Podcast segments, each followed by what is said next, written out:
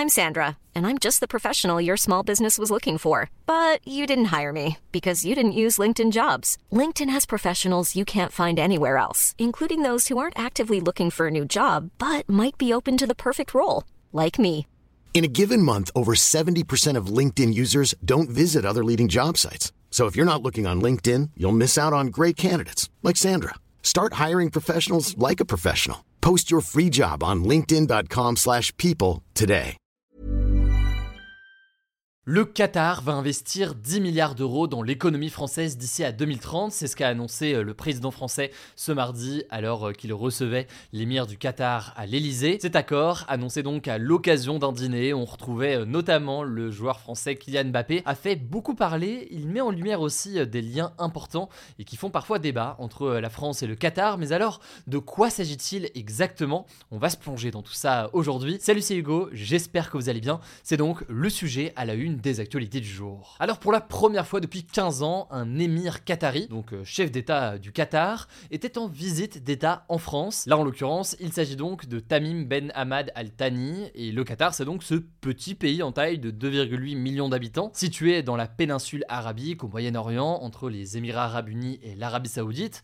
Un petit pays donc, mais au pouvoir et à l'influence grandissante. On va voir ça juste après. Ce mardi, l'émir du Qatar était donc invité à dîner à l'Élysée avec euh, Emmanuel Macron euh, notamment, mais aussi avec le footballeur français Kylian Mbappé, le président du club de foot du PSG Nasser Al-Khelaifi, l'ancien président euh, Nicolas Sarkozy était aussi présent, ou encore le PDG du groupe de luxe LVMH Bernard Arnault. Avant ce dîner donc, le président français avait annoncé que le Qatar et la France avaient signé un plan ambitieux d'investissement de 10 milliards d'euros, des investissements, je cite, qui iront renforcer les partenariats stratégiques entre les deux pays selon euh, l'émir. Mais alors, à quoi va servir exactement cette somme? Pourquoi tout cela est-il intéressant à analyser? Et eh bien en fait, concrètement, l'émir du Qatar euh, s'est engagé à investir 10 milliards d'euros dans l'économie française à l'horizon 2030. Et cet argent, il va être investi dans tout un tas de secteurs transition énergétique, semi-conducteurs, aérospatiale, intelligence artificielle, numérique, santé, hôtellerie, industrie ou encore culture. L'objectif là pour le Qatar, c'est notamment euh, d'investir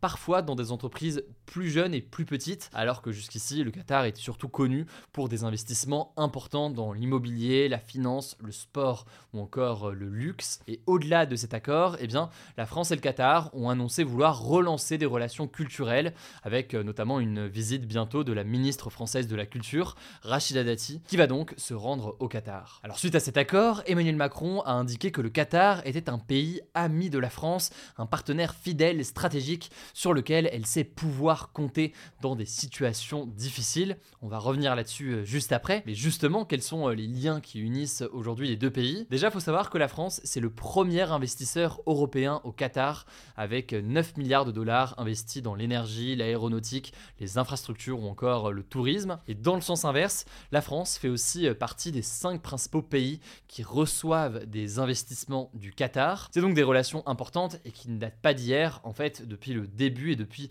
la déclaration d'indépendance du Qatar en 1971, la France et le Qatar, globalement, ont entretenu des relations euh, importantes. Il y a vraiment eu un tournant dans euh, ces relations lorsque Nicolas Sarkozy était euh, président entre 2007 et 2012. C'est véritablement à ce moment-là que eh bien, Nicolas Sarkozy a engagé des liens importants avec le Qatar. Il a encouragé hein, tout simplement des investissements qataris en France. Ça peut être dans le secteur de l'immobilier, dans le secteur du sport, dans le secteur de l'industrie. C'est par exemple à cette époque que le Qatar est devenu l'actionnaire majoritaire du PSG. Et c'est suite à ça, ceux qui suivent le foot le savent, que forcément ça avait entraîné l'arrivée de très grosses stars et une remontée dans le classement du PSG avec euh, donc des très grosses stars, Beckham, Neymar, Mbappé, Messi, etc., qui sont euh, arrivés ces dernières années. Bon, mais il n'y a pas que le PSG, on peut euh, parler de l'investissement dans le Royal Monceau à Paris, dans l'entrée au capital aussi du groupe LVMH, avec donc eh bien, le Qatar qui a pris des parts au sein de ce groupe français. Autre secteur important qui lie la France France et le Qatar et qu'il faut quand même noter parce qu'il est dans l'actualité, c'est le secteur du gaz. La société française Total Energy est très présente au Qatar. Elle est impliquée euh, dans plusieurs projets énergétiques et pétroliers directement sur place. Et d'ailleurs, fin 2023, Total Energy a signé un accord de long terme avec le Qatar pour assurer la livraison de 3,5 millions de tonnes de gaz naturel liquéfié par an à la France, et ce euh, sur 27 ans. L'objectif avec cet accord, c'était notamment euh, de trouver une alternative à l'importation de gaz russe, même si euh, cette importation de gaz russe reste importante. Cela dit, ce GNL, gaz naturel liquéfié, il présente tout de même des limites importantes, notamment d'un point de vue environnemental. On va pas en parler aujourd'hui puisque c'est pas du tout le sujet. On en a déjà parlé dans les actualités du jour et on aura l'occasion d'en reparler. Ça c'est donc pour les liens entre les deux pays et encore il y a aussi des liens d'un point de vue de la sécurité avec la France qui a déjà vendu des avions de combat directement euh, au Qatar. Donc ça dépasse largement le cadre strictement économique. Il y a aussi notamment eh bien, des coopérations d'un point de vue euh, militaire. Mais à côté de ça, eh bien, il faut tout de même noter que les relations entre la France et le Qatar, elles ont aussi mené à certaines controverses, notamment sous euh, Nicolas Sarkozy, concernant la transparence des transactions qatari en France. Parmi les points de controverse, il y a la question du rachat donc du PSG par le Qatar en 2011.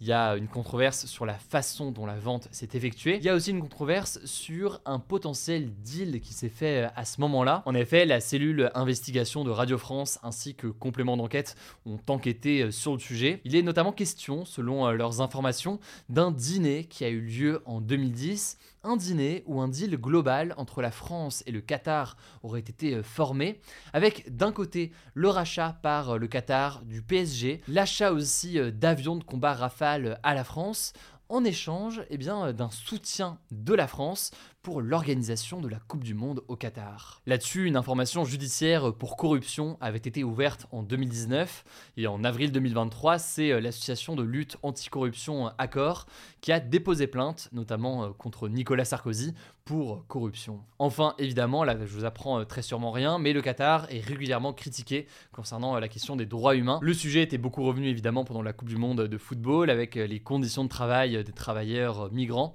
Je vous mets des liens en description pour en savoir plus. Bref, ce qui est sûr donc, c'est que le Qatar et la France renforcent leurs liens. En parallèle, eh bien, l'émir du Qatar et Emmanuel Macron ont aussi parlé euh, ce mardi de la situation à Gaza. Le Qatar est véritablement devenu un acteur clé de négociation avec euh, le gouvernement israélien d'un côté et le Hamas de l'autre côté. Emmanuel Macron et euh, l'émir du Qatar ont donc rappelé leur volonté d'arriver à un cessez-le-feu à Gaza, le bilan humain à Gaza étant extrêmement important et absolument catastrophique. Il y a aussi euh, l'objectif de libérer les otages israéliens et étrangers encore détenus euh, à Gaza. Enfin, on peut noter que les deux pays se sont euh, engagés à verser ensemble 200 millions d'euros en faveur des Palestiniens.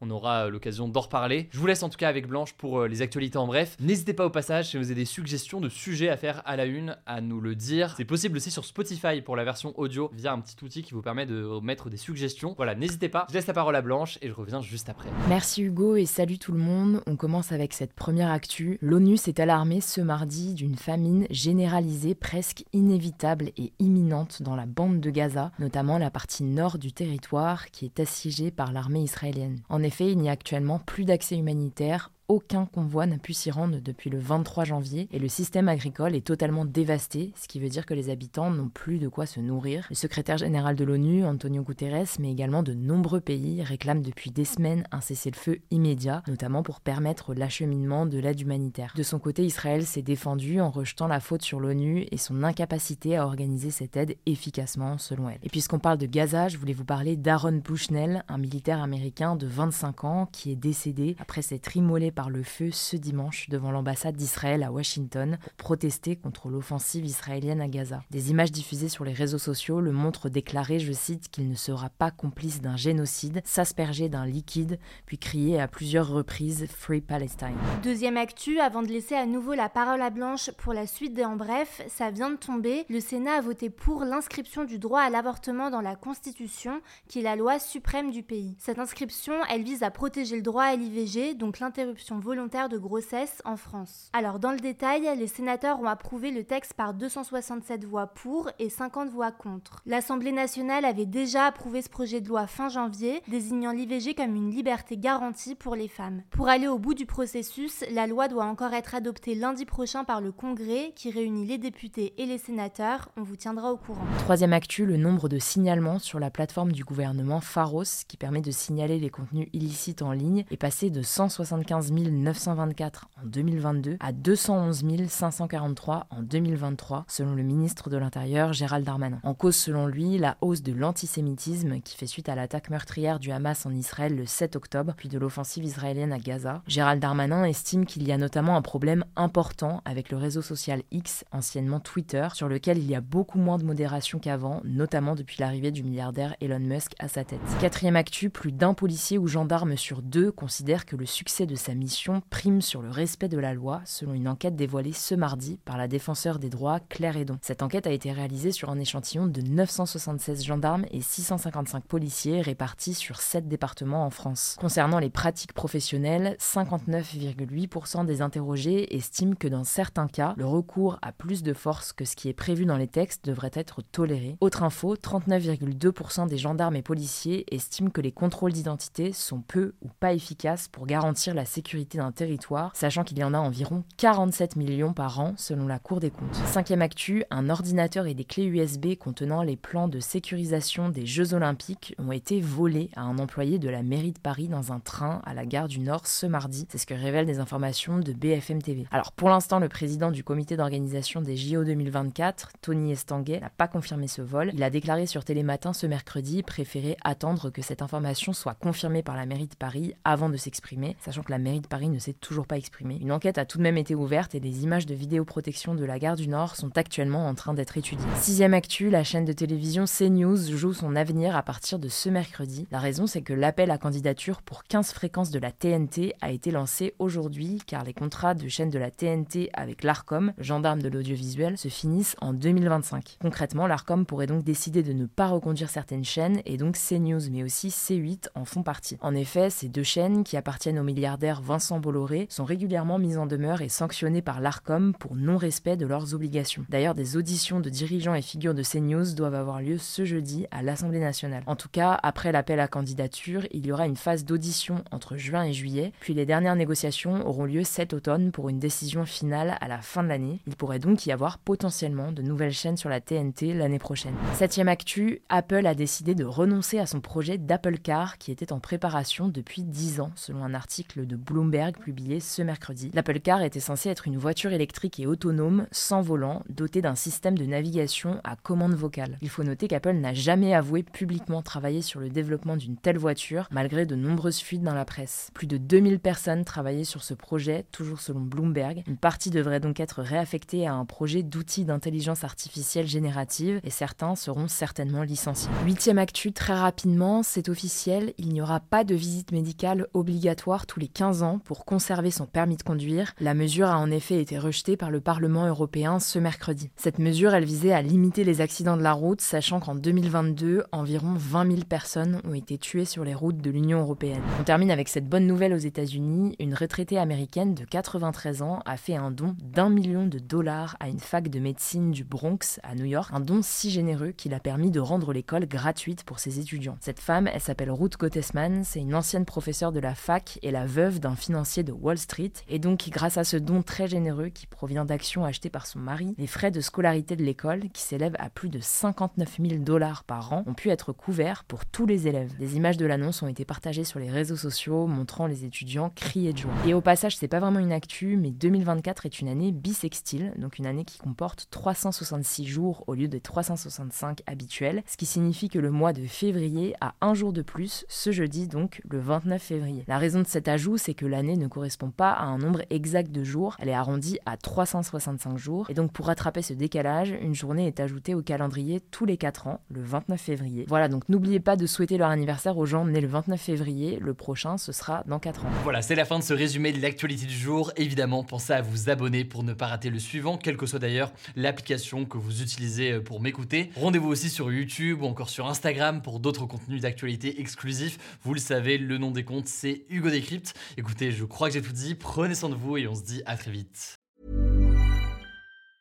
Mom deserves the best, and there's no better place to shop for Mother's Day than Whole Foods Market. They're your destination for unbeatable savings, from premium gifts to show-stopping flowers and irresistible desserts. Start by saving 33% with Prime on all body care and candles. Then get a 15-stem bunch of tulips for just $9.99 each with Prime. Round out Mom's menu with festive rosé, irresistible berry chantilly cake, and more special treats. Come celebrate Mother's Day at Whole Foods Market.